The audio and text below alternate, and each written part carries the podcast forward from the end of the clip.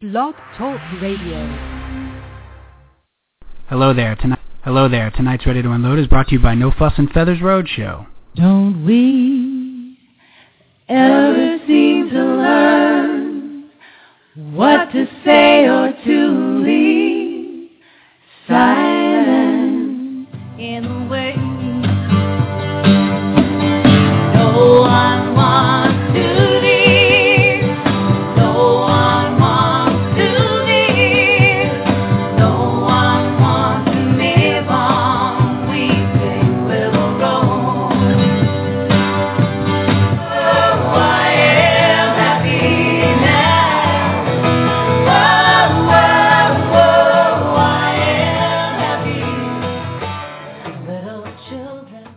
To say No Fuss and Feathers Roadshow is heading out on the road again next month, so join them for one of these shows. 412 at Voices Cafe in Westport, Connecticut, 425 at Outpost in the Burbs in Montclair, New Jersey, and 426 Fox Run Concerts, Sudbury, Massachusetts. Go to www.facebook.com backslash No Fuss and Feathers Roadshow. Okay, time for Ready to Unload with Cal and Sam Pete. Good evening, ladies and gentlemen. We're tonight's entertainment. Let me explain. No, there is too much. Let me sum up. Johnny and the mothers are playing something at the Savoy in Vermont tonight. Berman's gonna kill my brother at the Savoy Theater tonight. I didn't say that. No, but I know this grapevine. Why would I put it there? Kindness? Kindness? Kindness? You stole it! He We have top men working on it right now.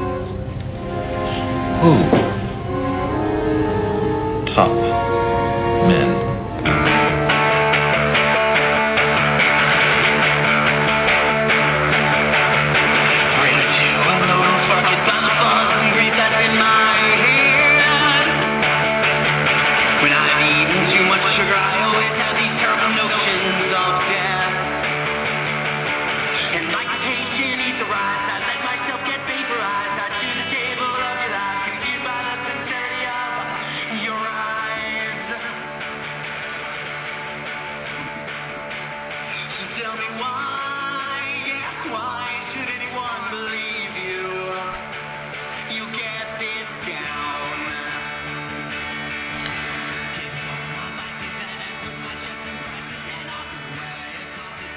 Hello there, and welcome to Ready to Unload with Cal and Sam Pete, New York Sports Talk Podcast, episode number 170, coming to you live from Commack, New York, Bayside, New York, and Freehold, New Jersey.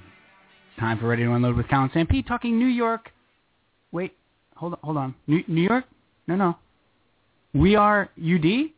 What? Yeah, that's right. Yeah, that's right. I can't even get through the intro. I can't. Come in here, Cal. I can't. I can't do it. This might have been one of the nights that I should have opened the show. You should have done the open. Because I, I don't know if I, I don't know if you're of, you're of sound mind to do I this. know, I don't know if I am prepared to do an open for this show. Cal. Yes. Yes, yes, robot. Yes, robot. Please, Cal, take us. It's episode number 170. It is Thursday night. It is 10 p.m. Holy cow! Holy cow!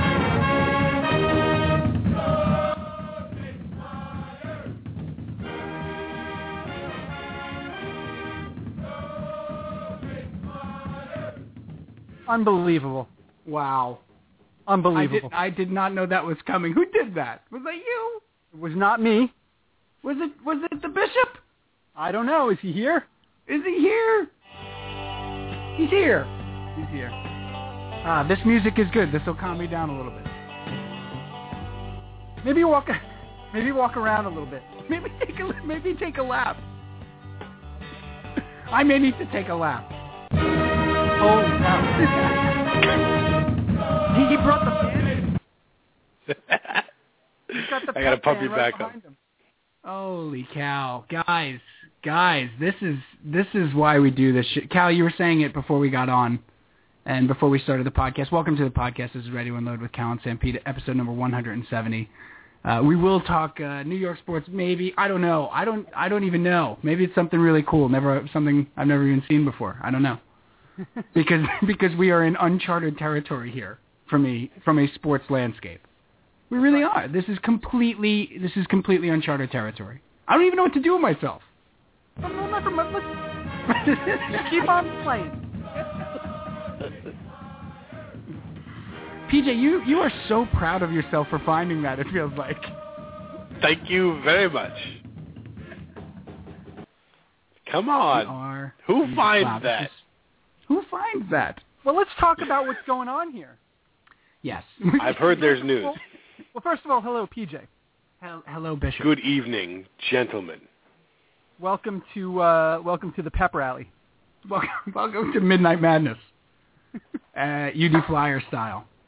Are you are you dressed up as Rudy Flyer right now? You you guys don't even know who Rudy Flyer is. I have no idea. No. That's that's our mascot. What is he? Rudy. He's a pilot. A He's like a he's like a World War One pilot. okay, like like the right. Like right Snoopy? Snoopy and the Red Baron? Like That's exactly right. He's got the goggles and the leather hat flying the and the, Sopwith and Camel? the cape. That's right. Is, is he cartoonish or is he like a human being? No, he's cartoonish. Okay. He's got the huge, you know, the big the big jaw and stuff. He's very frightening. He has no dignity. He's cartoonish. Let me put it. To, let me put it to you this way: if you have, he is a mascot after all. If you have, say, 18 to 24 uh, Milwaukee's best lights in you, let's just say for conversation's sake.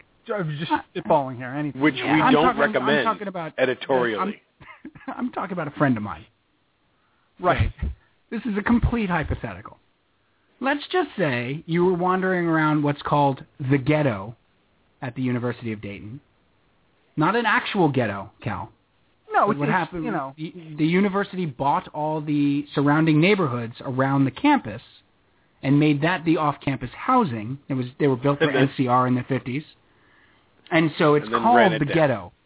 It's affectionately known as the ghetto. It's affectionately known as the ghetto, and then the dark side. The other side of Oh. campus is the dark side, right? The oth- the Wow. other side of the ghetto, Correct. like and opposite it's done. the ghetto. That's right. So so on And one side you have the ghetto, on the other side you have the dark side. Right. The dark side is technically part of the ghetto. I'm very confused right now. yeah, but go it's on. just on the other on the other side of the university. Got it. So there's campus, all the buildings, the learning, the matriculation goes on Sure. there, right? And then the off-campus housing is the surrounding neighborhoods. The university bought it in the 50s and 60s.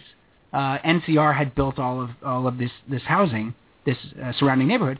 University bought it. That's your off-campus housing. So when you live off campus, you actually live like three blocks from campus. Okay. Right. And it's called the ghetto. You walk house to house. Uh, porches are very valuable.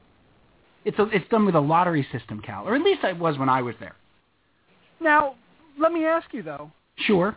what does this have to do with the price of tea in China, aka tonight's show? Well, uh, the University of Dayton, for the first time in 30 years, uh, has advanced in the NCAA tournament for the basketball, on the men's basketball side, uh, to the Elite Eight. Sure. Yes, that's right. As Now- I was saying about Rudy Flyer, let me just finish this. Oh, finish because again, if you've had 18 to 24 Milwaukee's best lights, not the heavies, mind you, the lights, and you're walking around said ghetto, and if you were to bump into Rudy Flyer, you'd be very frightened. Even if you recognized him. Even if you knew it was Rudy Flyer, you may tackle him. I don't know. Bad things used to happen when Rudy Flyer would be in the ghetto, So the mascot would roam the neighborhood, in other words? I, he did on occasion. That, sounds, that sounds menacing. With, without, with or without the alcohol. He wasn't roaming the neighborhood. Let me ask you, this is, this It's not like we had to put out a you know an APB or you know. this is a Catholic university, right? This is a Catholic Marianist university. That's correct. Okay. Ah, Yeah. This is this is I I may burn my couch tonight. I may It all, just it all just seems in- perfectly reasonable. because that's what you used to do. You'd take your couch, you'd put it out on your front lawn of your house in the ghetto, and you'd burn it. Why? Because you got the couch at the Salvation Army for fourteen dollars. And then the cartoonish mascot Rudy Flyer will just right. happen upon you, this And burning he'd jump, couch. he would ghetto. jump on it. He would jump on it. He's looking This kind of sounds like a hallucination, and you think you're remembering something.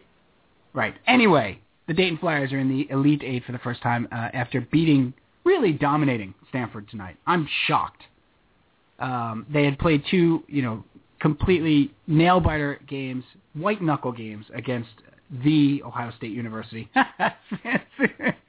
Whatever. And um, and Syracuse, which was worlds colliding for me because I grew up well before I even knew Rudy Flyer before I knew from Rudy Flyer, the 80s Syracuse Orange men were my team. That's right. The Rony Seikaly, Derrick Coleman, Sherman Douglas, uh, Syracuse Orange. So, but I, I was well over that. So, they listen, beat we've been, them. We've been we've been doing this show for five years. This, this is this is the fifth year of the NCAA tournament that we've been doing the show, right? Correctamundo. mundo. All right. So in those five years, many teams have advanced to the Elite Eight. I, I would say 40 teams. If you're doing your math quickly, That's right. Again, that's that University of Dayton education. Forty is forty is right. So, but then, but you just now you just ruined it because the next question was why? What is the significance of Dayton making the Elite Eight? Well, they haven't been there in 30 years. No. You are a, an alumni of the University of Dayton. Oh yeah, oh yeah. Well, I thought that was well understood. Well, it's for for those who are the less initiated who might be tuning in for the first time. Sure. I thought the I thought the, And welcome, by the way. and welcome welcome aboard. Um, I thought the 18 to 24 Beast Lights, the the ghetto story.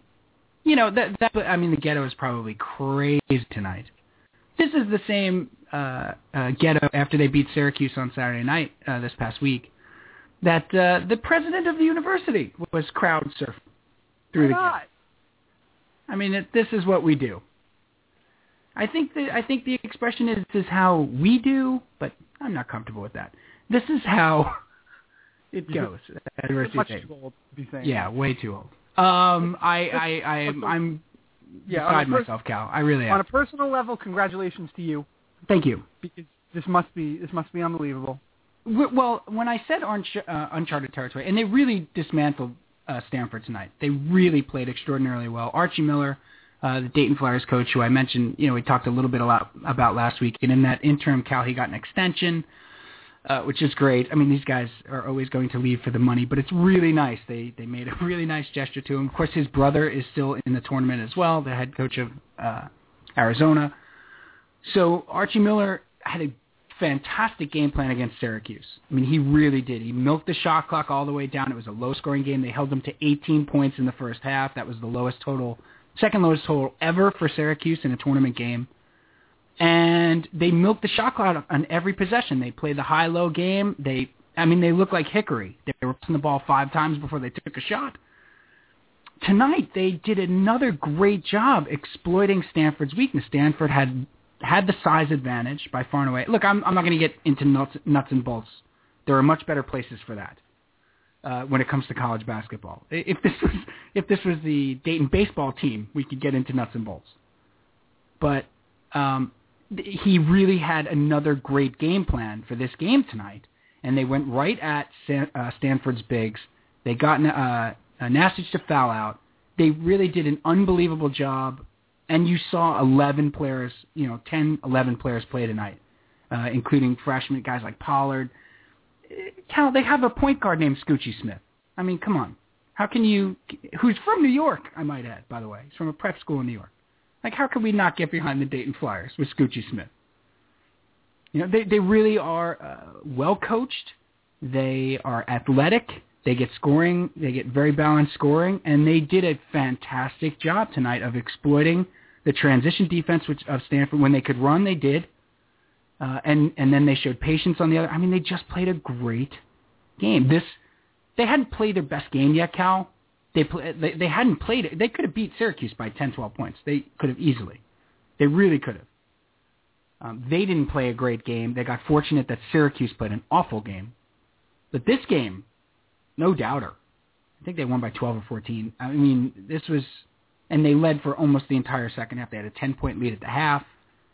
Anytime Stanford would get back in the game a bit, they had an answer. I mean, whether and it, whether it was Pollard, Oliver, uh, Pierre. I mean, they got scoring from everywhere. Sibert. I mean, they're just. This is fun, Cal. Look at you. I'm in completely uncharted territory. Well, I mean, you're No, breaking no, down a but- college basketball game. No, no, not not that. I can do that. I used to call the games on the on the radio for goodness sake when they how were many, awful. How many college basketball games have you watched uh, besides this year in the last 10 years? I watch probably four to five Dayton games a year. Okay. Because they're in the A10. As I said last week, they're on MSG. They play Fordham. They play St. Bonnie's. They play, and they've been on ESPN too uh, a bunch this year. I, I I try to make it a point to watch four or five games a year. You know, Okay. Saturday Saturday more you know Saturday afternoon two o'clock, and I and I know they're on ESPN, or ESPN two or ESPN eight, the Ocho. You know, I'll flip them on. And the A10 network is, or the A10 conference is of course on MSG. So I watch four to five, but I'm by no means. No, but I'm interested in college basketball when Dayton is good. That's the truth. well, and they're good right now. They are they are really good, but it's uncharted territory for me for another reason, Cal. Not only is the team that I root for actually doing something positive, which is, I mean, since the Jets and the AFC Championship games has really been lacking around these parts, but it's a college team. I'm a pro fan. And we've been doing this show for, you know, four and a half years or whatever. We talk pro sports Right. because we grew up rooting for pro sports. I mean, you get behind your Johnnies when they're playing well or whatever because you're a, a proud St. John's alumni. And, you know, when the Johnnies are doing stuff basketball-wise, you'd be, you'd, if this was the Johnnies, we'd be doing the same thing for you. No doubt. But you're you'd be in uncharted territory too because this this sort of passion and this sort of excitement has always been reserved my whole life for pro teams. Well, I have a theory on that. Please. You never played for the Mets. No, You never played for the Jets. You never played for the Islanders. not to my knowledge. Not only did you attend the University of Dayton, you played for their team. You, for a while. Yes, but you, absolutely. But you were, well, No, you were on the absolutely. team. Absolutely. So that so that's going to make this so much more personal for you because this is part of you. It really, it really is. This is There's a- literally part of you that's achieving. There's a yep. There's a crazy different pride and excitement that I am feeling right now that I have never as a sports fan, as a sports junkie, I've never felt before. right. And you're you've been around it. You've been witness to it. Mm. I'm someone who gets very excited when his team is winning. Mm-hmm. I mean, you've watched Jet playoff games with me. The Patriot game, you know, in 2010, they had to scrape me off the ceiling. I mean, I, I, I didn't think that was a, a level of elation reserved only for, you know, what I can imagine a Super Bowl feels like. and this is this is wholly different. It's whole. It's it's. I have a stake in it. Yeah. I have a bigger skin in this game, in this in this particular rooting interest, and now all you know my friends from Dayton we're all on Facebook and together, and like people are posting pictures, and it's just and Dayton's getting really nice national publicity, and it's a great school. I love my school. You know, I'm super proud. I was the first guy, what, from Commack to go there, I think in 13 years. It wasn't exactly a super trendy choice from Commack on Long Island. And I went there to play baseball. That's the only reason I went there. And I, I, I only did that for a year. And then I wound up staying there for the next three because it was great. It was the best place in the world to go to school. Right. It's fantastic. So this is weird. this is weird, wild stuff. You know, and getting congratulatory texts from people like out of the woodwork. This is weird. Yeah. Well. You know? But it's a but it's a good thing, and oh, it's nice. It's nice. and what we were talking about before we before we came on is that we suffer so much with our teams.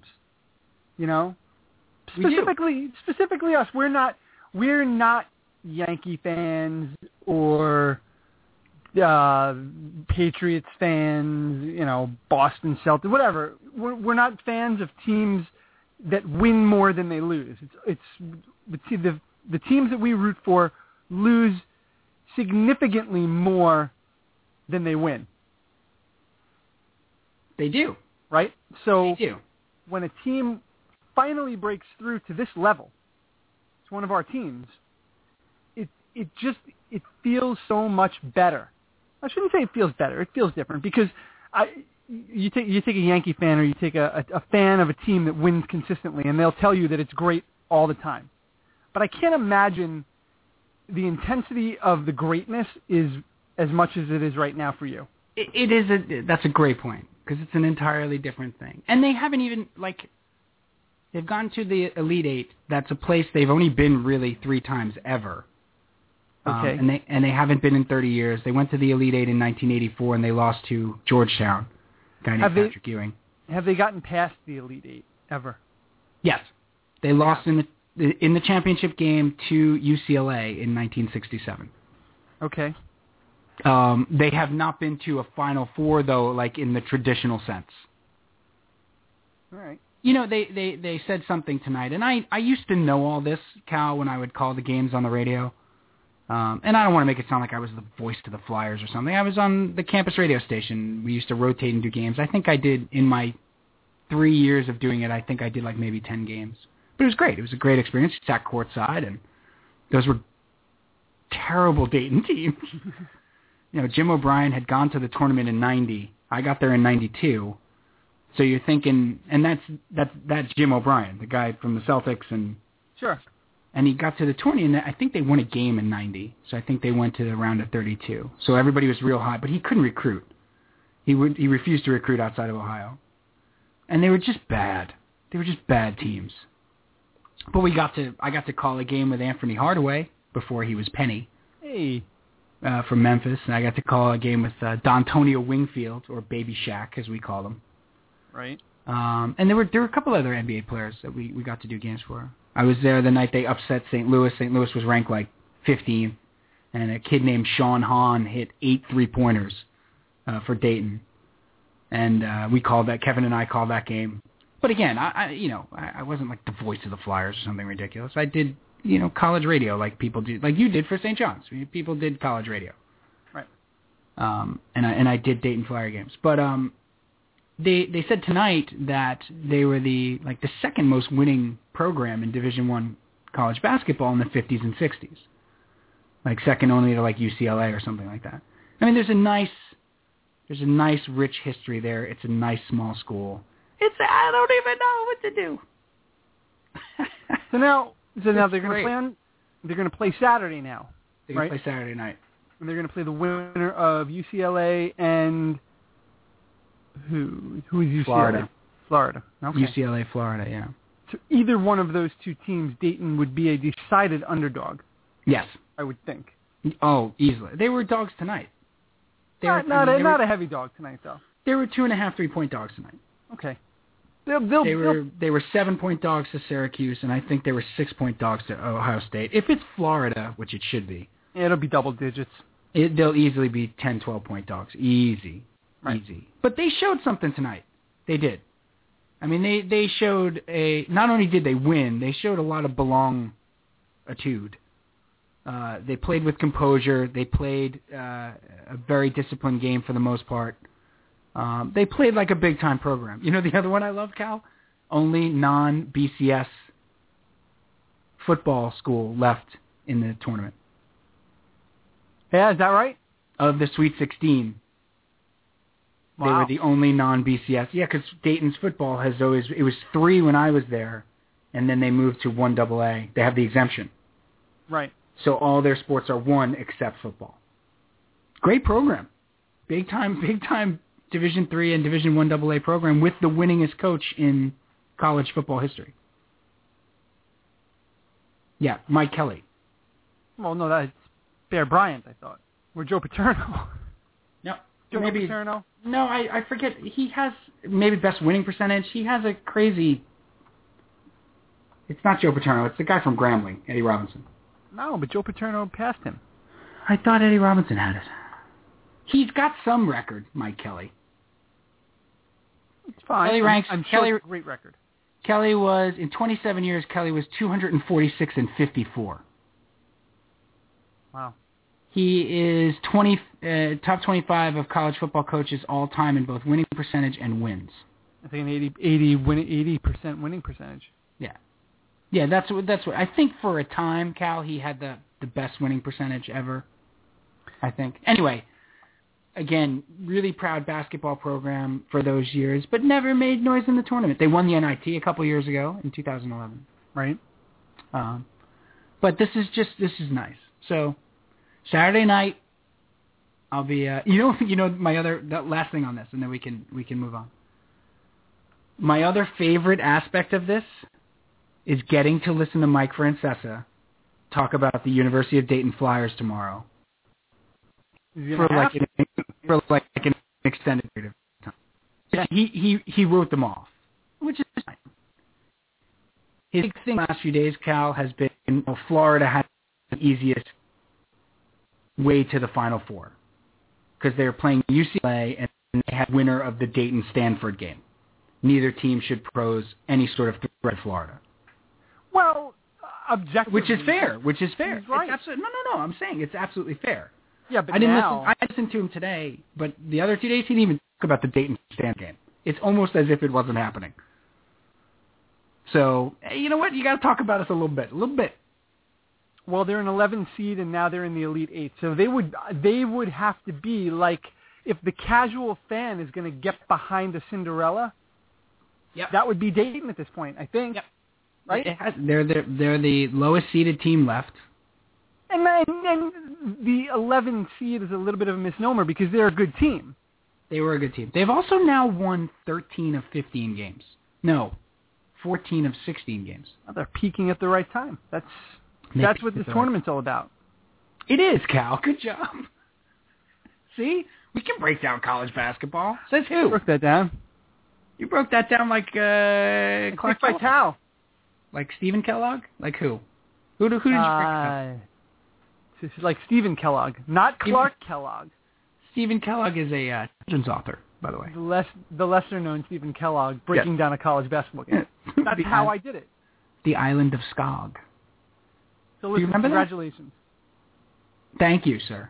This Thank is- you. This is great. We're all we're all living vicariously through you with this. It's pretty wild stuff. It's wild stuff. And it I'm- really is great. I, and I tell you, I'm tempted to watch that game on Saturday night, but I haven't watched a single game, I know, and I'm going and I will not demand. start now. I'm going to demand No. that you that you tune out, Will not start now. drop out, tune out, do do all the outs. Yeah, I'm gonna- everything, everything that Timothy Leary said, do the outs of. Do everything, not the Yeah. old net pitcher No, with the eyebrows. with the eyebrows. Not him. That's all I remember about Tim Leary. Crazy eyebrows. Oh no, the other thing I remember is that he was supposed to be the next Tom Seaver and blew his arm out in his first Yeah. start in Chicago. Yep, because it was four degrees. It was four degrees, right? Classic, classic Mets. Only the Mets. It is only the Mets, Sometimes. isn't it? Sometimes. Isn't it? Um, yeah, that's okay. We're good. We're good. With, we good with Dayton. I'm okay. Yeah. I should take a lap. I really should. We should we should bring PJ in to Let's introduce the PJ. show proper Let's bring PJ back. Let's hear this one more time. because he kind of came in and then we just started talking and then he left. And We really did. that was kind of rude. And he may be a closet uh, basketball fan. I think he wants to hear more about the ghetto. I want to know more about this mysterious student ghetto. No, no, don't say student ghetto. Just say ghetto. It's the ghetto. You, you can even say and, it, and his mama. there cried. besides students? Did people, other people, willingly live there? No, it's all students. Then what's wrong with that's my that's name? That's the beauty part. It's all students. There wasn't like a a 60 year old townie that just was in the middle of all that. Dark Who side, wouldn't yes. leave? Oh, dark. He wouldn't leave. Dark side, yes. Not in the not in the ghetto proper. I'm not comfortable with that name either. Dark Side. What's going on there? What's wrong? What's wrong with that? I don't know. Sounds like you just you're putting you're putting part of the town down. It's it's it's as if you weren't at Binghamton listening to Dark Side of the Moon, under the influence of say, oh I don't know, incense. Sure, clove cigarettes. clove cigarettes. If there's you have never had a clove cigarette in your life, please Not only did I used to smoke clove cigarettes, come on, But- stop. Stop. but our friend Tony threw me out over. of his car. You know Tony. Tony threw me out of his car because he said I smelled like a ham. He's like, you you- got to get out of my car, Pete. You smell like a ham. what did you have? Hormel brand clove? I was eating a pineapple at the same time. right. Yeah, you, you probably should have put that pineapple down. Well, apparently they they make me smell like ham. It was I it was a short phase, I, thank mid nineties. I I cannot envision that. That's okay. Well, we had I- a buddy that we had a buddy that smoked a to- pipe for a long time as a way to talk to women in a bar. I was gonna say I used to enjoy a pipe. Of course you Yeah, well, did. that I believe. I used to enjoy smoking a pipe because I didn't like the taste of tobacco, but I liked flavored tobacco. That was cool. And the, the pipe was the only way to Cool's a get little it. strong. Cool's a little I strong, know. sailor. Slow down. I was trying. Listen, Captain Black, just relax. You cool your jets. No, we, had a buddy tried.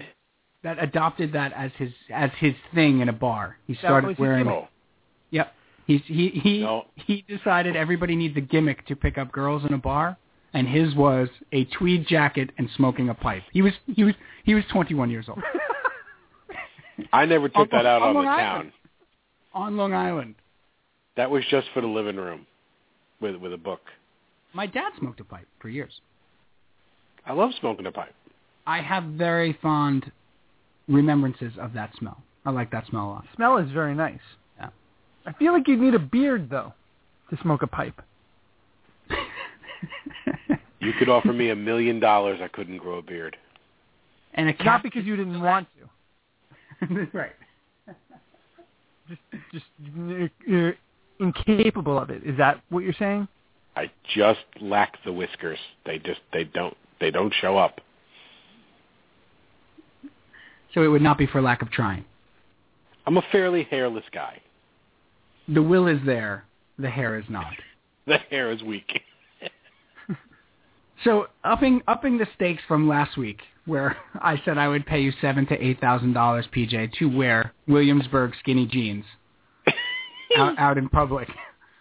Don't think I haven't looked online. Right. You could use that cash. I am now adding a pipe to this visage, to this to this little walk down Graham Avenue that you're taking. I am now adding a full-on pipe. I, we haven't decided what your shirt is going to be. I feel like he needs Yeah, the- to have a blazer The on. The pipe is no over trouble. The pipe is certainly no trouble. I'm afraid I would. I'm not going to be able to find the skinny jeans. Although I do have an announcement. I did lose seven pounds. So ring the Seven Hey! pounds. Hey. Ba, ba, ba, ba, ba, ba, ba, ba. Look, this morning show clapping. Thank is you. that what we're doing now on the podcast? Scott and Todd. Great, we're great. We're a morning show. Good job, everybody. PJ, PJ, PJ. How much is it left? Let's ask embarrassing questions to men on the street. well, you know that's comedy, Jay Leno. You know it is. This is speaking of speaking of Jay Leno. Let me just say this, and then we got to talk about baseball season because it's coming. But you guys will love this. So, somebody in my office comes up to me and says about the you guys saw about the Girl Scout right who sold the most cookies or whatever, and her right she like broke the Girl Scout cookie record. You guys Okay. had to see this. Come on, you have girls. And I have cookies. what does that mean? You- Who's We in the Girl Scouts? My daughter doesn't read Girl Scout news. She doesn't. She doesn't get the Girl No. Scout news. No, she's Okay. a future troublemaker. Are you kidding? Nice. They don't have that sense of pride when when a fellow Girl Scout achieves something. They could care No. less. Girl Scouts record-breaking sales. 12-year-old Katie Francis sold Katie. 18, What's her eight- name is Katie? 18,107 boxes of cookies. 18,000. What does she win? The record had stood since had been standing. The record was was since 1986. Right? 18,000. And I'm trying to somebody said that like she did it in Colorado or something. Right? Like is she from Colorado? Well, that would make sense. Right, I couldn't tell if somebody was like making that that awful joke, and I'm like, "Who are you, Jay Leno?" He's like, "Y- "You know what her business plan was? She, she waited outside the pot dispensaries. He sold them outside the pot district." I'm like, "Come on, that's not real. Why are you Jay Leno?"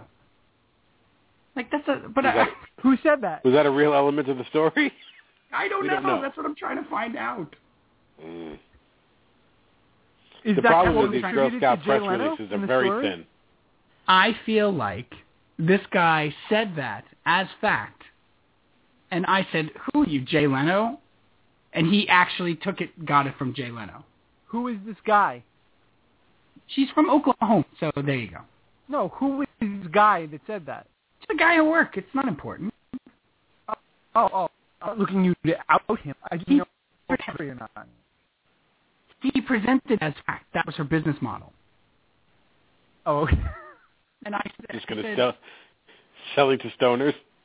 right. And I said, "Who are you, Jay Leno? Like that sounds like a Jay Leno joke." He's no, no, that was that's what she did. And so, I, I know we have brought up Jay Leno in the past on this show, and I wanted to bring that to you guys. Have you ever had that experience where somebody told you something, like as fact, and it turned out to be like a joke A or joke. yeah, or like a, like a they picked it up on like a The Onion. Like The Onion's a great example. Yes. Yes, and something very recently happened where someone was, was telling a story that they saw on The Onion. And not to explain, no, The Onion is a satirical publication. That's it. That's what I was. That's that's what I was trying to find out from you guys. Right, I can't had that experience. story, but yeah. So that's Okay. Jay Leno. Yeah, uh, got to be Jay but he's on the air anymore. So I'm thinking, who in the late night talk world would make that joke? Well, it could have been Jay Leno. He just didn't say it on the air. Right. Maybe. Maybe He could have been hanging out with the writer of the story. Pete, you had to have had that happen to you, where somebody stated an onion story as fact to you, and and and like ran with it. I make it clear before I start any conversation with anybody that they better have vetted their facts. So no, that does not happen to me because they know I'm a serious man. How do you? Are you a man of letters? I have several letters, Because which I will a divulge serious at the man. end of the show. Nice, nice. How Uh, do you do that? How do you how do you broach that topic with somebody when they're about to tell you something? I You simply you put up the hand. I say, yeah. I say, well, easy, easy. First of all, where'd you get this? And they know right away. Don't try to put one over on me, because I'll haunt you. Do you mean are you using haunt like my like my great aunt would? You're such a haunt. I'm not Like are you using it? Are you using it like Scutch? Yes. No, I think he, I think Oh, you're haunting me already. and I think That's he means right. it in the, in the literal sense where You mean This- right? this person will be home alone and PJ will show up and peek inside their window. Here I am above the chandelier. And With this a is scream mask. this is for telling me the wrong information. That's right. Next time, maybe you won't read Newsmax. Have you ever seen a spook, specter, or ghost? Um, let's. Uh, oh, uh, I had one other thing I've been dying to share with you guys. I know That's my mother-in-law, by the way. What I want to share with you guys? No, my mother-in-law is Annie Potts. You want to look? Ghostbusters. What do you want? Quit better jobs than this. It's turning into the Mike Douglas show. It is turning into the Mike Douglas show. Um, the other day, Teresa, my wife, who you know, look, we, my wife, right? We uh, comedy bang bang. We abuse, you know, the idea, this notion. We really do. This notion that our wives aren't into sports and that they make fun of us for doing the show, and and it's true. they they We're do make fun of us. Yeah. They, Does well, that I'm- happen? You know, You get made fun of? Abusing- Yeah. Y- Yeah. Yeah, that's right. Had to go to school in the ghetto, and now you're getting made fun of. no, school in the ghetto good, being Oh. made fun of uh, by the wife for sports talk bad. Terrible. But I need to, I need to give credit where credit is due. Okay.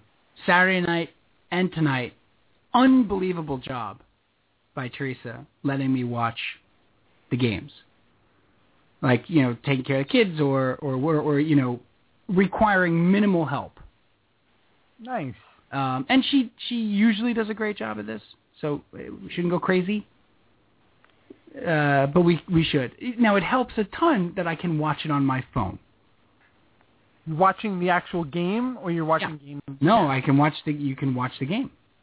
on your You phone? go to ncaa.com and download the app, and I'm watching the actual game. It's about 45 seconds to a minute behind. In in high def on my phone. Wow.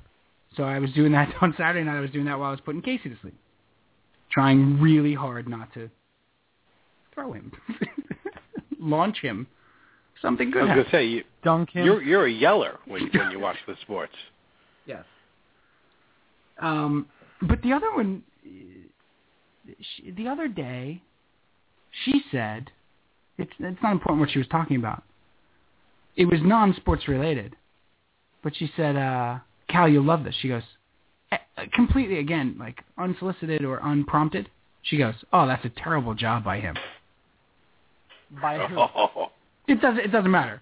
She's Oh, just, why are you trying to? Why do you need names? you've Who been are you? quoted. I'm not.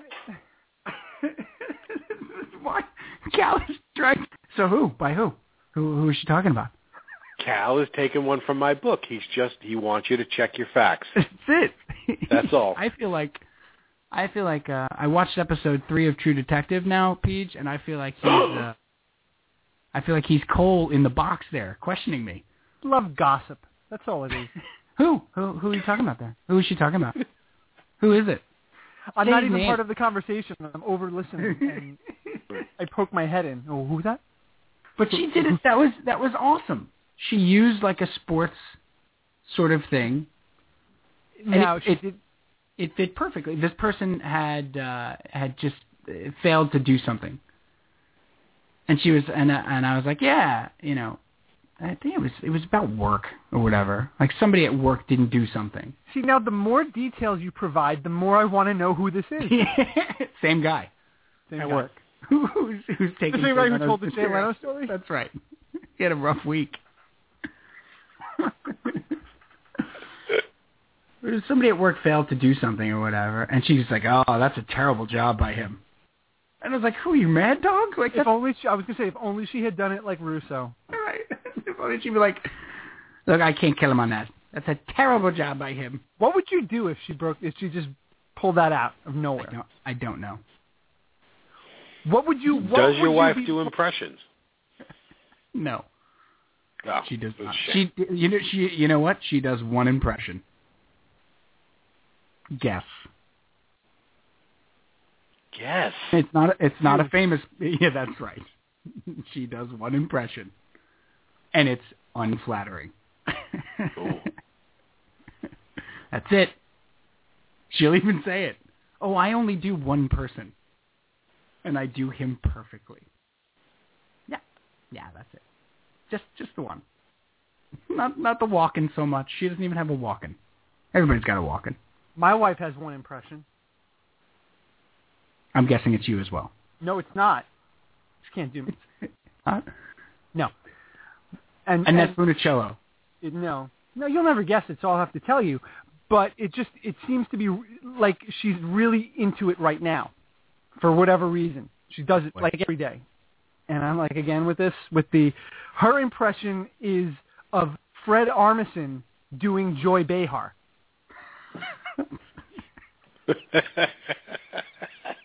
So what? Who Wow. cares? that makes me laugh. Well, at first it was it was cute. Still on the Joy Behar thing? It's not but you're Enough not already with the Armisen. of Joy Behar. Right. Doing doing like what you do when you do impressions of the SNL member doing, the impression. Yes. And that's. I uh She's not a funny you know person. it's So it's not like she's she's want to do impressions or you know voices. So it's a little awkward. well maybe she can work that into the act. Yeah, well, it's, it's a, she's a one-trick pony then. That's Quick- the act. Okay, okay. What would happen if Fred Armisen, as Joy Behar, was, was teaching a second grade class? I think it would go a little something like this. And she then she turns turn- around. She messes up her hair for some reason. you guys, you and the girls are just sitting at the table like, what? Are you, what? Are you, what is she doing? What is, what is happening? they're rolling Uh, her eyes again. right. I lied. Teresa does do one impression, and she does it very, very well. She You. does it. She does it. No, no. Besides me. Oh. Um, she does Frances McDormand in Fargo. That's a good one. Really, oh, really that's well. good. You want some eggs, Norm? She does. She does it. He's fleeing the scene. He's fleeing the interview. She does it really, really perfectly. So I lied. She does it really well. Hey, maybe for Mother's Day we can have the wives do the show, right? You think you think they? My wife does a few, I... but they're all uh, they're all racially charged, so I don't think so.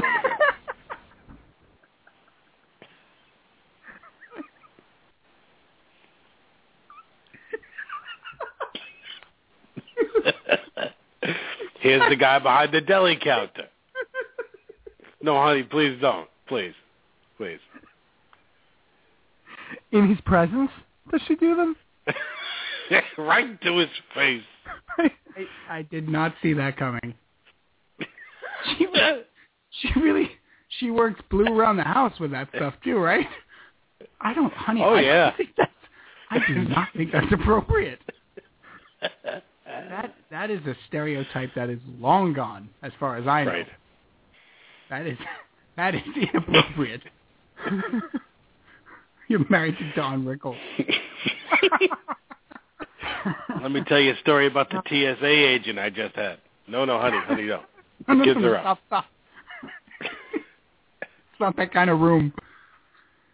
You ever do you, seriously though? Have you ever you ever experienced that when someone does an outdated impression of like you, you it's 2014 you can't do that anymore. Yes, absolutely. It just happened today and it was it was just like so comfortable. Who did it? Who did it? It was somebody at work. It's not Who did? important. I, I want to know. It was the guy you work with. He was at your office.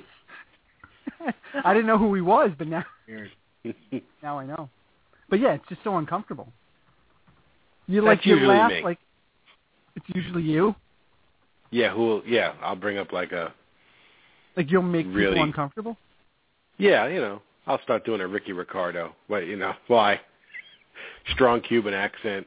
Everyone's looking at me. Why is he doing that? They're probably looking at you not because of the Cuban factor, but because you know you're only 42 years old. Why, who has a Ricky Ricardo on call? Like, why? Why is that in your arsenal? They're probably Right. looking at Yeah, you no, like, dude, what are you, what are you 70? think I don't know who that man is that you're doing. it's like Babalu. Because what are you talking about? because my first audience was my dad, and I always tried to make my dad laugh. So I have a Stan Laurel and a Lou Costello, Naturally. Mom Mabley. I could do them all. He's got an unbelievable James Ma- Jayne Mansfield. It's really good. really, really solid. Wow. Goodness, that's a that's a heck of a Frankie Valli you're pulling out there. Good job. I can do. I can do a good Frankie. well, Valli. Frank, yeah, actually, actually, I would I would like to hear that. Never mind. I take that back. if you've got a Frankie Valli in the repertoire, I would like to hear that. Mm, I'll is have to record that and, and submit it. That's It's, Oh, a, it's, it's a little too loud for me to do it right now into the phone. It is. Oh, I think I'm. I think I. I just realized, Kyle. I think I'm recording our Uvu conversation. Not Oh, sure- good, good. Yeah, not sure how I did that. Well, Yeah. I'm I'm glad I'm appropriate. You look good. Oh, listen. Got a little facial hair going. Hey, let's. Can we talk about? Uh, let's talk about baseball for a couple minutes. Peach, will Opening you? day is Monday, yeah. Yeah, will you come back in a moment to talk about that fantastic list you posted of the, the five greatest party killer songs of all time? That's a very negative list, but I Oh, suppose it's- it'll probably it'll probably lead us to other things. Yeah, exactly. And it's really not. It's only negative if you don't love things. if you don't love awesome things. Right. Uh, okay, we're, we're, uh, we're going to move on to uh, to the Mets and the Yankees because opening day is on Monday. He's somebody was ready to go tonight.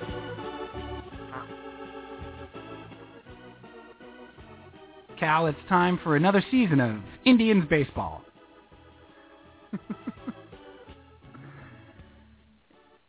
I uh, here's how I want to do this. Here's what I'm thinking. Because let's, you know, let's not let's not beat around the bush here. You and I have been talking Mets eh, the whole time. it's not like we need anything special here. Uh, and you and I are in uh, in a chat room every day on te- or text messaging each other just about every day about the Mets. Just So we could we could talk about all of those things, but I, I, I think it it better for the Mets and the Yankees to sort of pick out two things that you're looking forward to Hmm. about the 2014 baseball season, which we will be at opening on Monday. Have a beer, have a hot dog. The weather seems to look like it's going to cooperate. It's like it's going to be in the six, you know, about 60, which is flat out balmy considering the winter we've had. Um, and also, you know, we'll get to be around other Met fans who will commiserate about how much they hate the team they're about to go see. Yeah, but that's not exactly a selling point. That's where you're wrong. Oh, It's a huge selling point. go on. It's not at all. It's really No. something I'm not looking forward to at all. because it's and it's happened. This is what our fourth opening day out of the last five years, maybe. We were at, we were we were at two, not together though. So you were there and I were there, but we weren't sitting together. Then we sat together for one. Right. Yeah, I think I've been to. I've been to the last. I was not at the one, the first one at Citi Field in 2009. I was at the second game ever at Citi Field. Okay, so 10, 11, 12, 13. This will be my fifth. In a Oh wow. Okay, this is my fourth out of five. Okay. Yeah. Yeah, no, I, I mean, I with maybe I maybe in the last in the last 25 years, maybe there have been five that I haven't been at. That's that's that's pretty good. I go all the, regardless of how I feel about them. I go all of the time, mainly because of what opening day is supposed to symbolize. Right. Hope springs eternal, Yeah. and it's the beginning of a new year, and it's baseball. We love baseball. Can you? Are you excited about baseball? Yeah. Because I am, but it's tempered by how year-round football has become. I okay. Like football's. Football, I mean, I'm knee deep in free agency here. I'm listening to John Idzik on Michael Kay and John Idzik on Boomer and Carton this morning, and not listening to the actual shows. Don't panic. I'm listening to the podcasts of the shows or, or Oh, of no. the interviews with John Idzik, which I do want to talk about. Like we we just need five minutes. 'cause I need to talk about that um, at the end. But um, aren't you, are you excited about baseball? Because I'm. After having two drafts, I had another draft this week. We had our draft like three, you know, two three weeks ago. Uh, I'm pumped. I'm like excited. I'm genuinely excited. Yeah, I am too. And and it, no matter how how I feel, it it always comes back to that. When Give you me are give me two, things. two things. Here, you want you want to know what? Go ahead. I cut you off. I'm sorry. No, there, you always go back to Um, You were gonna say you always go, yeah, you always go back to being a kid yeah, baseball. it's too. I feel like yeah, I love baseball. Yeah. I hate the Mets. but I love baseball Which is hard because you love the Mets. because I love the Mets. Um, uh, here's the first thing that I'm really excited about, and this is a, it's a stupid little thing, but I am I am so excited to see them play in Montreal tomorrow night. Oh yeah, are they now? Where are they playing? They're playing at Olympic Stadium. In Olympic Stadium. Yeah, they're playing the Blue Jays. Nice. And, Oh, I knew that. I knew that. I just I didn't realize it was Olympic Stadium. Yeah, I'm just I'm really excited to see them in Montreal. I don't know why. It's I weird. just think it's I think it's cool. Well, we grew up with Expos games. I mean, we did. We grew up with the Mets playing the Expos. It was a, it was a weird game to watch. Always I a weird to- game to watch. I used to love that those games. I used to love Really? the Expos. Yeah, not love them, but I, I mean, I really like the Expos. Did you really? They were never a rival, really. No. There was never a time where the Expos beat out the Mets for something No. that we that we remember. No. You know, they just they kind of coexisted in the National League East, and they kind of stayed each out of each other's way. Fun to see them go up and play in this in this spaceship stadium, right. right. you know. And they had those crazy uniforms with the with the loud stripes, and it was And a weird crowd. It was a weird crowd. It was a very weird crowd, and they had that that strange mascot. Youppi. Oh, what the heck that thing was? Speaking speaking of nightmares from a mascot, Boy, Youppi. What were they on? What were they on with Youppi? Youppi Uh, was strange, strange cat. And then Yeah. they had the the orange roof, right? they had an orange roof. They had the. It was supposed to be the first retractable roof. Right, that's right. But it it, took like two and a half hours to retract it or something like that. Yeah, and it, well, at one point they just they couldn't get it to retract, so they just they just left it. Sure. Well, the one well, actually at one point they they meant to put the roof on, and for years they just never put the roof on. They had that big Right, it was hanging. Right, it was hanging. extending over the open stadium. Then they put the roof on. Then they couldn't. Then they couldn't retract. It was you know. Right. It looked like a 72 Karmann Ghia. Like the roof was half on, half off. Um, And now they're gone. Now now the city doesn't have a team, but it, it was always fun. So I'm really looking forward to seeing them play like tomorrow night. Mets in Montreal. they're a very applaudy crowd. That was always weird to me. Like they don't cheer, or they didn't when when I was a kid. You'd be watching that game, and something good would happen. They wouldn't like something good happened in Shea. The crowd roars, like the place roars and erupts because people yell and stuff.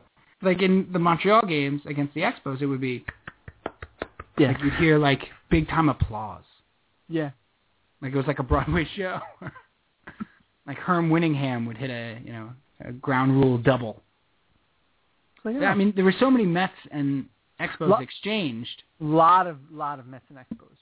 Yeah, there were so many exchanged during that time because of uh, you know the Carter trade and uh, obviously the Carter trade being the biggest one, but you know the Floyd Youmans and Mike Fitzgerald and Herm Winningham and the, the, so many times went back and forth, and then of course Rusty Staub. Uh, going back, Ellis Valentine played for the Expos and the Mets. hmm A lot of guys like that. But anyway, so that's cool. Okay, that's one thing you you're excited about. That's that's what I'm. So that's That's it. immediately. What are That's you it. excited? What are you excited? For? You you are clearly excited for at least two things. Yes, you, I'm you wouldn't have brought it up if you weren't. the first one's on the field, and the second one is uh, personal. So the first one for the f- first one for the Mets is on the field. I'm really, really excited for uh, for Zack Wheeler. I really am. I I have really liked this guy since the since Sandy Alderson made the trade. He's flying under the radar. He was a huge prospect. I think he's been in Harvey's shadow. He's now in Syndergaard's shadow. This is a guy, to me, who has the potential to be an ace, and he's 24, 25. He is ready, and he's he's completely flying under the radar, and I love it. I, I am really looking forward to Zack Wheeler, um, and just watching him every fifth day, and seeing him get you know 25, 30 starts. I think he has the potential to sort of uh, sort of be that guy for us this year. Like there's Harvey? nothing. Yeah, there's nothing better with them until Syndergaard gets here. There's nothing better with the Mets. Uh, not nothing better. one of the great things with the Mets is they've always been such a pitching-rich organization that there are, and they've been so lacking in position players, that there is an air in a stadium, whether it was Shea and now Citi Field, when a certain guy's on the mound. And like I harken back to like '84 Friday night USA Cap Night, Gooden on the mound against the Chicago Cubs. Dwight Gooden is a you know a 19 year old rookie Pitched a one hit. pitched a one hitter. It was a Keith Moreland broken bat, or maybe Jody Davis. Uh, no, it's Keith Moreland. Keith Moreland little nubber up the line that uh, uh, I guess Hubie was playing third maybe. In '84, it would have been Hubie Brooks. That was Yeah. um. It was Couldn't like get to ten, it in was like time. a ten nothing game too. Ten nothing. He struck out like 17 Yeah. on, on a Friday night, and it sort of announced that the Mets were, were back. And there's an atmosphere. Last year, the second game of the season, which was freezing cold and raining, but Harvey's first outing of the year, um, or it was the second or third game of the season. Maybe it was the third game. And Harvey was just dominant. There's a buzz in the ballpark with the Mets when there's that pitcher, whether it was Tom Seaver and then it was you know Dwight Gooden and and and Ron Darling, and then you know the, the, even Johan Santana continued that. Pedro Martinez. Pedro Martinez. Yep. There's something about a, a a Met pitcher, especially like a young one. He can take over the ballpark. It's bigger than a guy hitting four home runs by far and away. It's it's like a Met thing. Yeah, well, that's their history. It really is. It's like a Met thing. Um, so that's one. So Wheeler. That's one thing I'm super looking forward to. Zack Wheeler. I'll piggyback that by saying Syndergaard, obviously. Yeah. I mean, Syndergaard, getting to see, hopefully, Wheeler and Syndergaard, maybe, if I'm greedy, Montero, uh, or Mejia, by the way. To me, Montero and Mejia are interchangeable, Cal. They really are. I still think Mejia has the ability to really be good. hmm You, you're a believer in him, too. I know you are. So maybe, Mejia? maybe, yeah. Yeah, Oh, so maybe... I, I'm a huge believer, and I and I I think I believe in him more than the team believes in him. Yeah, unfortunately.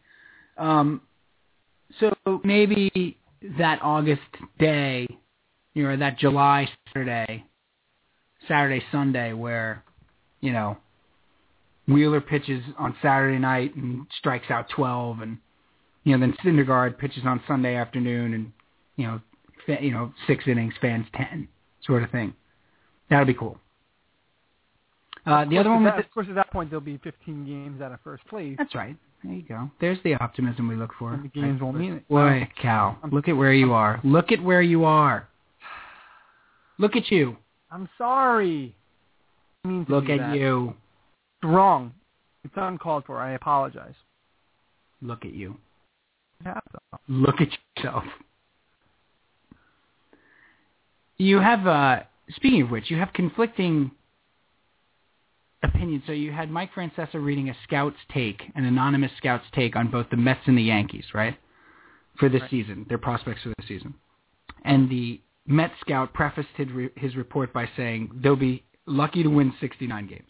Yeah, if they win 69 games, it'll be a good season. It'll be a good season. Right. This is a team that won 74 last year, blah, blah, blah.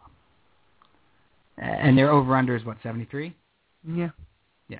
So you have that, and then you have uh, somebody on Peter Gammons' website with Peter Gammons saying uh, a Braves executive says, "Watch out for the Mets. Their pitching is going to have to be dealt with even without Harvey this year. It's going to have to be dealt with all year because once Syndergaard comes up and Montero's not far behind him, and Mejia and uh, East and G, and he he said with that pitching they're going to be difficult to deal with all year." Okay. So there's there's sort of con- conflicting opinions there. What you hate this team? Yeah, no, no, I shouldn't say that. You don't like what the freshman and the shortstop represent. We've talked about that. Yeah, and the fifth starter. And the fifth starter, right? Which has not been named yet, but you're fairly confident it'll be Daisuke. Pretty sure. I don't. I don't see why they would, especially especially now, in light of the bunion that Jenrry Mejia seems to have. Well, You're sounding a little like conspiracy Steve there. If you did they give him the bunion? Oh, all, all of a sudden now you- you're hearing about this bunion.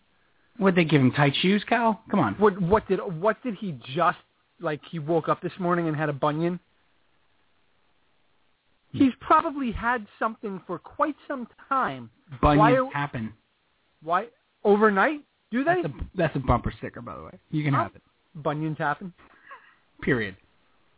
I'm asking you. Does it happen overnight? Sure. Really? You go to bed, uh, you you got a clean foot. You wake up the next morning, you got a bunion. Could happen. All right, then Is then, there a bunion bunion fairy or? Then withdrawn. No, you're right. It's awfully suspicious, and it gives them an excuse to name Daisuke the starting the fifth starter. Yeah, and and the whole arbitration thing and the Super Two, and keep him in the minor leagues for a month. Then, so I don't like the way that they're building this team. I don't like first base. I don't like shortstop. I I, I just think that they there were opportunities to make this team better that they passed on, Okay. and that Can- frustrates me. Can you think of a second thing to be excited about? Because if not, we'll move on to the Yankees. Well, you I'm waiting for your second thing. My second thing is a very selfish uh, thing, and that's uh, Wesley is of an age to uh, start really watching a ball game, like to really start tucking in and and watching it with me. And so the selfish part of me is looking forward to, uh, hey, we'll watch the first you know three four innings before bed kind of thing. That's cool. Yeah, I mean he started doing it with hockey. By the way, took him to the hockey game Sunday. Oh, you did. Yeah. Took him to the island. League. I bought the tickets, Cal, at a quarter to twelve for a one o'clock game. like, ah, let's go to the game. Yep. Know how much they cost me? No. Twenty six seventy five for two tickets. Where'd you get them on the StubHub? Yep. Nice. Section three eleven, row G. Wow. Perfect. Great seats. The goal that the Islanders shoot twice on. Wasn't it mascot day there or something? It was WNET Day with Daniel Tiger, Oh. Curious Curious George, uh, and several other characters, you know, Super Why. Sure. Didn't know that. That was nowhere. That was nowhere on the advertisements for the game. Oh, I, I knew something was going on. I didn't So, know. so we get there. The first period, Cal, he's like this. I mean, he's just well, it's it's a podcast, but he's entranced. he sits down in the seat and he is locked in. We made it for the opening drop, you know, the, the first drop of the puck. Sits there entranced, watching the game. These guys are huge. They're moving very quickly. He's not saying very much.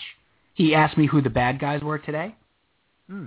because that's how he defines the Islanders and who they're playing. Sure. Dad, Daddy, who are the bad guys? And I said, because I think I said once, uh, uh, he said something like, Daddy, who's winning? And I was like, ah, the bad guys are winning two to one. And he, so he's held on to that. That's how he delineates between the Islanders and who they're playing. So I said the uh, the bad guys today are the uh, Winnipeg. Was it Winnipeg? Um, Sunday. Columbus, I think. Columbus, thank you. The Columbus Blue Jackets. They're in blue. Then it didn't say a word. That was it. Minute and a half left in the first period. He turns to me. I'm saying little things here and there. Ooh, look at that shot. Oh, you know, they scored a goal. He hasn't said a word. Minute and a half left in the first period. I said, uh, buddy, the first period's almost over. Um, you know, we'll go get a hot dog. Maybe we'll look for Daniel Tiger. Okay. Quiet. Turns to me. Unsolicited. Unprompted. On everything. And says, Daddy, when I grow up, I want to be Batman. Was it? Turns back to the hockey game. Didn't know. No, there was no, no advertisement for Batman. Nothing Batman was happening in the arena. That's it. Just wanted to let me know. Again with the Batman. This kid. Yep. Yep. He's pretty. He's pretty set on this, huh? He's pretty. He's look. It's starting to make me nervous because that means that Teresa and I are, you know, going to go to the movies one night and dance with the devil in the pale moonlight. And he's going to be extraordinarily disappointed to know that I am not a wealthy philanthropist. like, like something's going to happen to us. He's going to be like, all right, good. Got that part knocked out. All right, good. but wait a minute. Wait, wait a minute. how it's supposed to. What do you mean no San Pietro Enterprises? Wait, what? Sorry. I'm looking for the research and development department for Sanpete Enterprises. This is not. I've made a horrible mistake. I've made a terrible mistake. Um, it made the whole though. made the whole game. Watch the whole game. And and much like when you were his age, it's at a time when the Mets are so bad That's right. that you're watching the games, but you, but it doesn't mean that like he doesn't know. He doesn't know. Doesn't know how bad they are. As Kevin as Kevin keeps saying, when it comes to the Mets, his son Ryan thinks they're world champions. Doesn't matter. That's right. They win every game. Doesn't matter at this point. So uh, that's my other that's my other thing I'm really looking forward to this season with the Mets. So start watching games with Wes. All right. That's cool. And from a baseball standpoint, there's a ton I'm looking forward to. There, there is. I'm looking forward to Curtis Granderson. I think he's going to have a great year. I think he helps David Wright a lot. Uh, I think Chris Young uh, has something to prove. I think he's looked very good in spring training. It's fool's gold, small sample size. I know all that jazz. Uh, but maybe Chris Young can be a positive addition to this team. I think the pitching, even without Harvey, is going to be very good, the starting pitching. I think it's going to keep them in a lot of ball games. Um, I too am disgusted by first base and shortstop. Uh, There's not much I can do about it. I'm looking forward to seeing Travis d'Arnaud as well. I really am. This is it. 25 years old, top catching prospect in baseball. Let's go. Let's go. Been traded twice for two Cy Young Award winners. Let's see it. So give me a give me a second one. Quick, nice. Got nothing. Really? I really don't. All right. How about uh, well, let's do the Yankees then. Two things you're looking for out of the Yankees. Two things I'm looking for out of the Yankees. I'm very excited to see what Michael Pineda does coming back. Yeah, me too. Kid was electric before he got hurt a couple of years Yep. ago, Yeah. and everybody was killing the trade of Montero at the time. Yeah. Hated Yankee fans hated the trade at the time. Were apoplectic when Pineda then got hurt after that. Right. And rightfully so. Montero. I mean, you couldn't have known that Montero was going to eat Cleveland. Of course, of course not. But now Pineda's back and Montero is 50 pounds overweight, and that trade could look like a steal by July, Yeah. like an absolute steal. And he's the fifth starter on this team, Uh, totally really- agree. so I'm looking forward to seeing what he can do. Yeah, he was like a guy we I believe you and I traded back and forth in fantasy. Yeah. Keeper style. hmm I think he was a late season trade, you know, with keepers and he was uh he was fought over Right. uh big time. I, I I totally agree. That's a great call right off the bat. This Yankee team Cal to me is completely fascinating. We said this at like the beginning of free agency when they started to build this this monolith, this this this this uh, homage to 2006. We and they are just completely fascinating to me because they have so many question marks, but their question marks are not your traditional question marks Right. the Mets have question marks at first base shortstop because Ruben Tejada and Ike Davis stink. Stink. That makes the position a question mark. You don't know what you're going to get out of it. If you get anything at all, you're ecstatic. You're expecting to get nothing at all. Their question marks, the Yankees, are at positions with guys that are really good or have a track record of Or being really good. Yeah, Right. Have it right. Have a and not just like a year or like you know Ruben Tejada 280 over you know 100 games. Because You're talking about a guy like Mark Teixeira. yeah, you're talking about Derek Jeter. Right. You're talking about Derek Jeter. You're talking about Mark Teixeira. You're talking Jacoby about Ellsbury. Jacoby Ellsbury. You're talking about who's hurt already. CC Sabathia. CC Sabathia. You're talking Carlos Beltran. These are perennial all-stars that you don't, you can't pencil, no matter what somebody will tell you, Soriano. you can't pencil them in for anything because you don't know what to expect. You can't. No pencil. No. You you cannot pencil. I would even I would even put uh, Brian McCann in that category. You might be able to dry erase. Brian McCann, yeah, you could dry erase. You could put that in. But uh, uh, Kuroda, Kuroda's a huge question mark because he had a terrible second half. What about Tanaka? Tanaka's a guy you've never seen before. we don't even know anything about him. Right. And then closing the ball game out, completely known, It's crazy. because there hasn't been a different guy doing it in 15 years. And Dave Robertson. Hey, Brian Roberts and Kelly Johnson are going to play very important parts in this team. Very important parts. That's your opening day second baseman and third baseman. Yeah. Yeah, and then your opening day first baseman and shortstop, you don't know what you're going to get. You really don't know what you're going to get. No. And yet their over-under is like 88. I think they're going to have a good year. So do I. I do. I think they're going to have a good year. And you know what? I will say this too. I will say it because we're talking. You and I are very good at Yankee predictions. In the four and a half years we've been doing this podcast, very good. Yeah. Have you gone back? That's, that's not. That's it's just that's not breaking our arms, patting ourselves in the back. Very good. At that team we said last year that they were not a playoff team. People laughed. Hmm. I I think they're going to be good. I don't think they're going to be a 90 win team. I think they're going to win the division. No, I don't think they're going to be that good.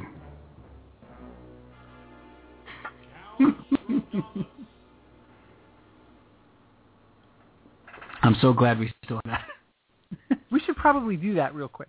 Let's do it. Spin around. Spin around the league. Right round, baby, right round. Who's going to win the divisions? Let's do the divisions. Because we're on the eve of the baseball season. Next week when we do this show, we'll be in the baseball season will have started. Next week, if we, when we do the show, be late to do this. Yeah, because then we'll already have knowledge of what's going on. That's right. Although Too late. we can't, you know, for us to say the Dodgers are going to win the West, we're cheating because they have a two-game advantage for everybody. Yeah, I'm not gonna. Those games don't. What? Yeah, I mean, what do you think of that? Australia? It's What's the any any time that people get up in either up in arms one way or another about this stuff, Bry, I don't. care. Who cares? It's Care two less. ga- They're Right? trying to spread the popularity of the game. Who cares? Their last. Were they, were the games sold out? Were, I don't know. Were they? They were sold out. Okay. Yeah, they were. Fine. Yes, they were sold out. The Mets opened. What was it in Japan? Yeah, 2000? 2000. Benny Agbayani hit the. Uh, I was up at five o'clock in the Yeah, morning watching watch the that game. You know, to get excited one way or the other, it's really silly. Okay. I mean, what is it costing the Dodgers and Diamondbacks an extra six games? They're expected to only. I mean, come on, in the Cactus League, like who cares? So they played two games in Australia. Are they never going to be the same? Of course, Clayton Kershaw's hurt, but still, can't blame it on Australia. No. I do. Uh, okay, we'll start in the AL East. Go. In the AL East, I think. Yeah, let's uh, do our division winners and then we'll do wild card.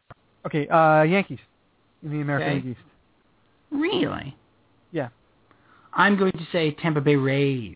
I knew you were going to say that. Okay. Don't make me a bad person. They're the sexy pick. Ce-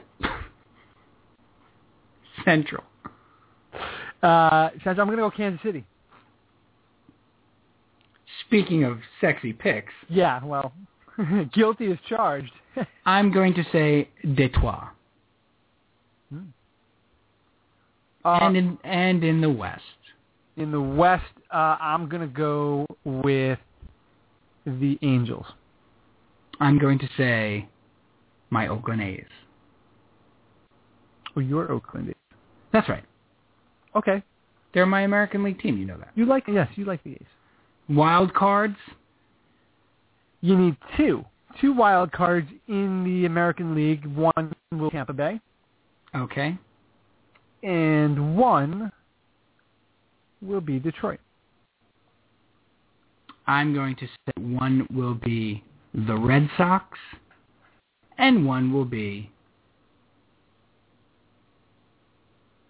the the, the Kansas City Royals. So no Yankees at all. Yankees out of the money. Wow. Okay. But I think that I think they're you know I think they're they're they're like an 87, 80 win, 88 win team. They're like right there. I just think they miss out in the end. okay, fair enough. Okay, let's go National League, the senior circuit. National League East. I know That's who you're not going to say. I know who I'm you're not gonna say the Mets. saying. Not going to see Mets. I'm not going to see the Phillies. I'm not going to see the Marlins. Could see the Braves maybe, but I think it's going to be the Nationals. I agree. I think it's a Nats. The Central. coronation. Ugh, an attitude. Central. Attitude.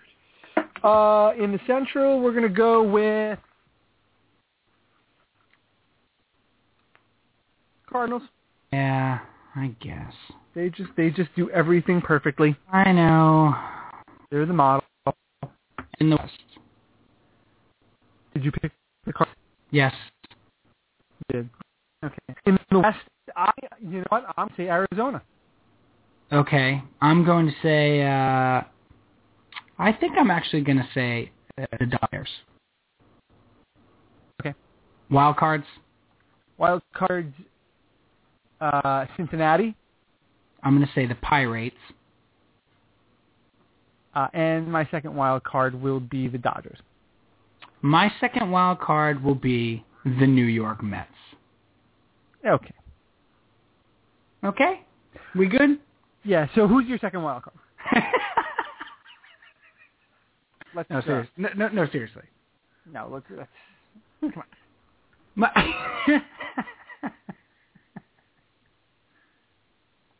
you're gonna make the season even worse than a projection. you're, look, you're, you're right. You're looking at me like uh you have a look on your face like this. Like this is supposed to be a serious podcast, okay? Like, come on. And I don't have time for your shenanigans. I'm like an exasperated teacher right now. you are. I'm gonna say uh, my second wild card is the Arizona Diamondbacks. Okay. There you go. There you have it. Who's gonna win it all? I can't uh, get into that right now. Who's gonna take it home this year? Also, still can't, still can't get into that. No matter Is there, how no- I put it. is, is there another way you could phrase that? Maybe try one more time. Who's bringing home the bacon? The Devil Rays. Okay. Except Really? they don't they don't exist anymore. But but that's you like Tampa? I do. Wow. Okay. I don't like Tampa. You I love. love Tampa. All right. I'm I'm I think Washington's gonna win the whole thing. Happy baseball season, Cal. Yeah. Happy baseball season. It's going to be a good one. It's That's the that's It's the one you've waited for. right. This is the one three for years. three years. This was the big is- one. This is what I've waited for. Yep. Welcome aboard. Hey, did you? Uh, I'm gonna save it. Oh boy. Final unload. Okay, can I do my Jet thing? Yes, please. Jet signed Michael Vick. Uh, yeah. a big move. They got killed on a couple things here. They got killed on holding.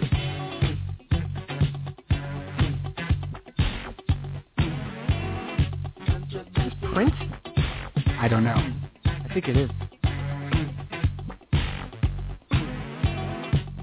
If it refer- if it references a dog, PJ's fired. Um, because he's no better than the New York Post, and we aim to be a little better than the New York Post here. What was that song? I don't know. Oh, I'm asking. That song was called Controversy. Oh. Controversy. Yeah, you would never do that with a dog. You're so much better than that. I, I you know what? I apologize for insinuating that you would do that. Only Prince would make a song that bubbled like that. Except that the song was done by Three Dog Night. That's the catch. The only thing is, Steve, it's by Bow Wow Wow. So before you, I before get you it. go, before you go, congratulating him for being better than that. it's by Snoop Dogg. It's by, it's by they got they got killed on. They got killed on um of how long they held on to Mark Sanchez. Like they owed it to him to release him sooner or whatever, and there's no starting jobs left, and you had no intention of keeping him, et cetera, et cetera. Hey, and John Idzik, Cal, was on um, both shows. He wasn't on with Francesa, shockingly. Um, but he was on uh, other shows, and he said what we had said, and and that's why I'm making note of it. Which was, we considered keeping him. It wasn't a given that we were going to get Michael Vick, and therefore he was our contingency plan. So, you know, go easy with the killing us on this. Right. You know, and Mark, we had talked to Mark Sanchez, uh, Sanchez's representatives. He knew what the story was. We knew what the story was. We were protecting ourselves. It's called business, not show friends. It's business. And I was really glad to hear him dispel that. I, and there's no bigger Mark Sanchez fan than me. Mark Nope. Sanchez apologist than me. Not at all. And I was really glad to hear him, you know, squash that. Enough. It was good business. Because you know what, everybody? There was a chance that they could bring back Mark Sanchez on a restructured deal and have him be the court, the backup quarterback who challenges Geno Smith. You know why? Because he was the second best option available. The best option available was Michael Vick. Which is also not a joke. Right. It doesn't make them a circus because they signed the best option available. Here's the other thing that he made really abundantly clear in these two interviews, which I loved.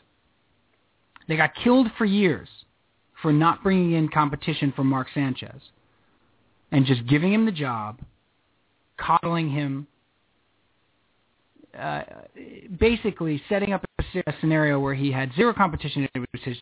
So therefore no pressure. They got killed for this, for having Mark Brunell there all those years, etc. Now with Geno Smith, who, by the way, my favorite quote was, uh, you know, everybody using the Parcells. When you have two quarterbacks, you really have none. Yeah. Here's here's the problem. The Jets only have a half a quarterback in Geno Smith. They don't have one. They don't have two. He's not a known entity yet.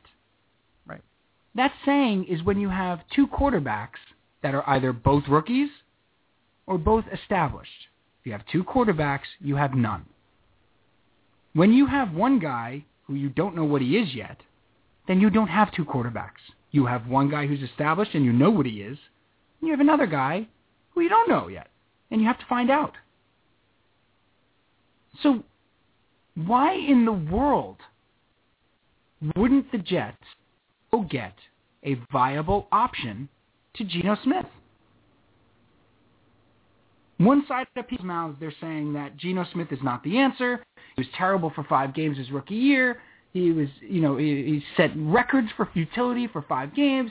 He was awful. Look at his numbers: 26 turnovers. He's, you know, he's a second round draft pick. He slipped in the draft for a reason. He's that, all these things, all this noise.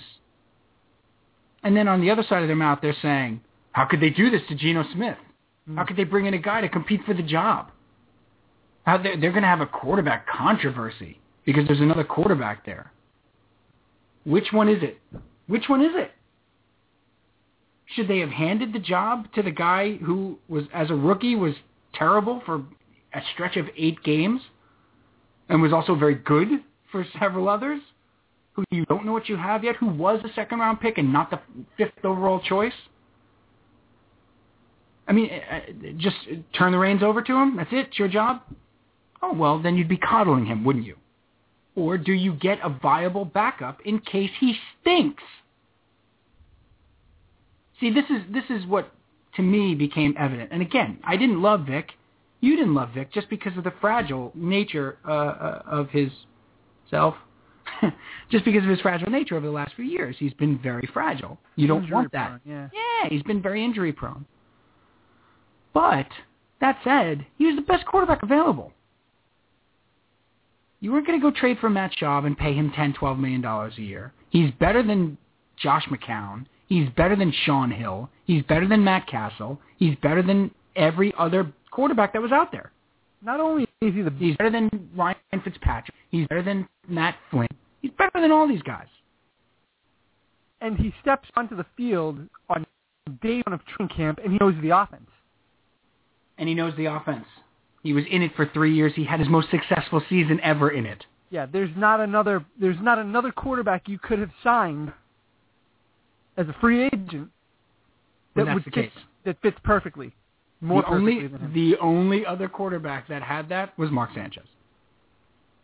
Which, And as we, we as we in a vacuum, he would have been better. But but you can't even say that really, because Sanchez didn't have the experience in Marty Mornhinweg's system that Vick had for three No. years. No, you're absolutely right. So Yep. Vick is Vick actually fits better than Sanchez. He does in a lot of Now, ways. now from a backup from a backup perspective, I think I agree with you. I'd rather have Sanchez because he's season-ending injury notwithstanding, he's probably more durable than Michael Vick. Yes. So if Geno Smith starts the season and he goes down, you have to worry about bringing injury from quarterback in as the backup. Absolutely. But, you know, from a football standpoint, this wasn't done to sell tickets, and this wasn't done to put fannies in the seats. This was done to put together a competitive football team.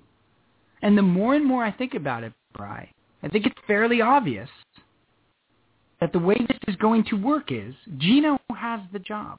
Geno has the job right now.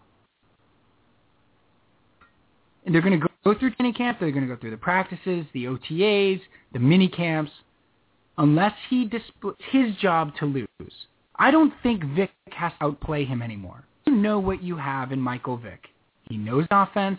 He's been in the league for 10, 12, 13 years. I mean, notwithstanding three years, which we'll get to. Okay, but you know what you have in Michael Vick. You still don't know what you have in Geno Smith. Geno has to play well in practice and the preseason, and he keeps the job.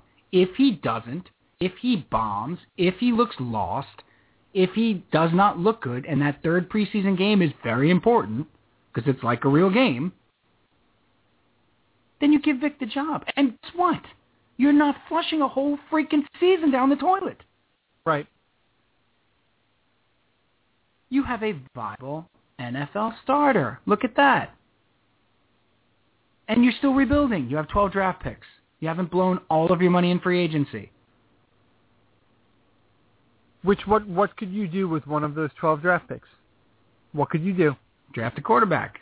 Exactly. I, I not only do I not have a problem with the move, and I'm not rationalizing it again. I still have the same problems I had, and that's the Vick injury factor. But from a football standpoint, this makes all the sense in the world. And the way they did it was good business. Well, look at the contract they signed him to also. One year, four million dollars, two million guaranteed. Nothing. Nothing. And again, with Sanchez, they operated completely on the up and up. Idzik said on both interviews, we talked to Mark's representatives. He knew what was going on. Yeah, but there was, Kay was like, yeah, but there was no possible chance you were bringing him back. And Idzik was like, well, I think you're making some assumptions there, Mike. Yeah. He addressed the, uh, the reports about him being unethical, too. Oh yeah. What did he Because? I, again, you know what? I can't stand Kay. Brian, you know that. I do. I hate Michael Kay. I really do. I have no problem saying it. I really dislike that guy. Um, but I know how I feel. I have to give him credit. He asks questions that other people don't ask. And, and a lot of it's because he's an asshole. I mean, a lot of it is. A lot of it is. I, I I'm sorry. It's after 11:30. I know. Yeah. A lot of it is because he's an asshole. And so he asks assholic questions that mm-hmm. like a real jerk would ask. And one of the ones he asked him was, there were reports that you're unethical. There were reports that there were people in your front office who are disgusted by the way you do business and that you moved too slow. What do you make? And John Idzik's answer was perfect. He went on about how he's always done business the same way, and I think he was very calm and measured. And Mhm. I think I think uh, any agent that knows me and has been working with me for 15 or 20 years is pretty much getting the same thing they've gotten the entire time. and I think everybody here in the Jet organization is excited to be a part of the Jet organization. Did he did he do it like Nicholson? He did. he did. No, it was great. It was it was a tremendous answer. So, got to give Kay credit, even if he's doing it because he's an idiot. Right. He, he asked those questions. So Okay. anyway, now last thing with Michael Vick's past and character. Idzik was very assertive. Not assertive. There's the wrong word. He said that one of the reasons it took so long was because of how thorough they were in investigating Michael Vick as a person Okay. and doing their due diligence on his rehabilitation since um, his uh, the disgusting and vile acts that he committed. And they absolutely, he said, are taking the fans' reaction to Michael Vick into account. It's important to them. They understand, but they feel like once people see uh, what Michael Vick has become and what he's tried to become, um, they will understand why they thought it would, you know, be it would be okay to bring him in. There are people like my cousin Michelle. Uh, cousin Michelle is a big fan of the program, huge fan of the program, and she's awesome, and she's a great sports fan. Um, you know, she was ready to give up on the Jets, Cal. Because of the signing, or Yes, okay. because she can't be a part of anything Michael Vick is a part of. She doesn't want to root for anything Michael Vick is a part of. And that's okay. I mean, there are people that feel their, that way about uh, what Michael Vick did and people that are that passionate about that. And I, and I said to her, I said, look, I said, you, you can root for the team. He's probably not going to play. If he does play, you can root against him. You know, I wouldn't give up on the team. I said he has done a, a lot to try to re- rehabilitate himself. You know, but you never, you're not going to change certain people's minds, nor should you try to. And you have to respect their opinion. That's right. It's fine if it's and their feelings. It's a, it's a charged, charged feeling. I think. I, I mean, personally, I don't. It's not bothering me. I feel like Michael Vick went to jail.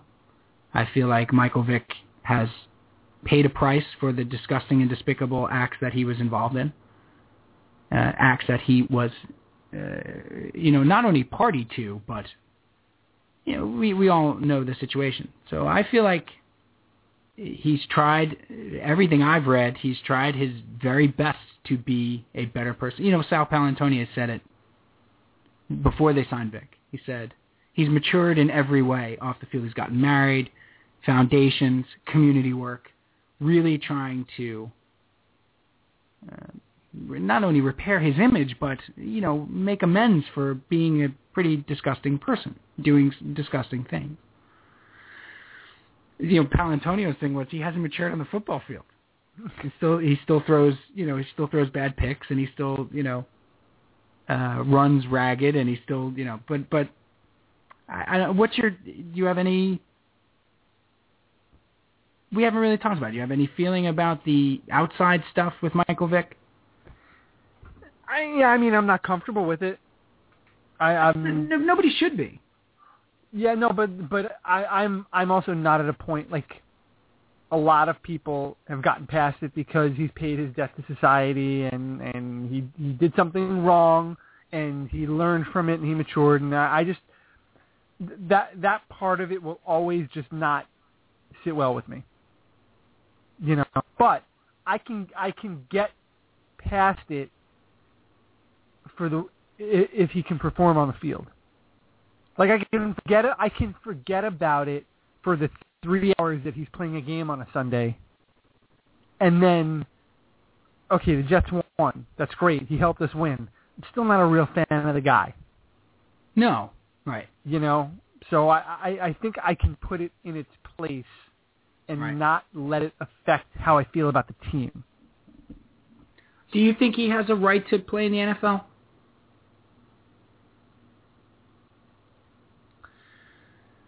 I, I mean, so. they, they they let Donte Stallworth back in, Yeah, yeah. I think he. I think he does.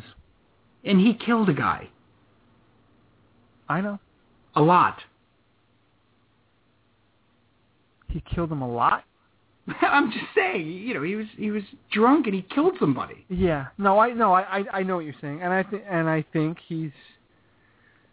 I'm not trying to play the dog versus human bee. I'm just saying, eh, from a criminal aspect, there are people that have done worse things. Or not Right. worse things, but there are people that have done as despicable things and they're let back in the league. Right.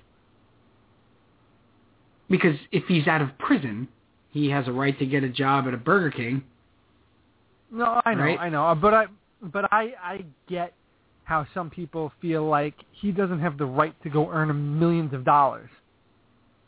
Like if you if you're out of prison and you're going and you're working at a Burger King or a McDonald's for minimum wage, that's a lot different than going and being a, uh, an NFL quarterback. Right, but that's his job. Yeah, no, I know. I'm just I'm just saying I get why people would have a problem with it. Right. I don't, nec- I don't I yeah, I don't. I don't necessarily agree because, like you said, that's his job. Yeah, I think it's just galling is the problem. Yeah. You know, like the average ex-convict who serves hard time is not going to be released and make six million dollars a year. That's the problem. That's right. you know, that's what people have a problem with, and and I totally agree with you. I understand that, but I think you put it very very well, and I think this is what I that's what I tried to sort of tell my cousin, Uh huh. and that was you know, you don't have to root for him. In fact, when he's on the field, if you want and he's playing for the Jets, you can root for him to get hurt. I that's fine. That's what you want to do. That's fine. You're never going to root for him. Right. But don't let that stop you root for the team. Because they first of all, they're not the first people to hire him. He's back in the league for four years. And second, and secondly, uh, he they're hiring him as a football player. That's his job. That's what he does. You know, so I don't think you can abandon the team that way. She's still she's still not pleased. Okay, so we decided to break this episode up into two because it was pretty long. So that is the end of part one of episode number 170. We're calling it 170A. Tune in to part two, 170B. Please download it in iTunes and Stitcher, um, where we talk about some fun stuff, fun load type stuff. So anyway, uh, that's all for 170A. Please go to iTunes, download the podcast. Go to Stitcher, download the podcast. Ready to unload with Cal and Sam you next week.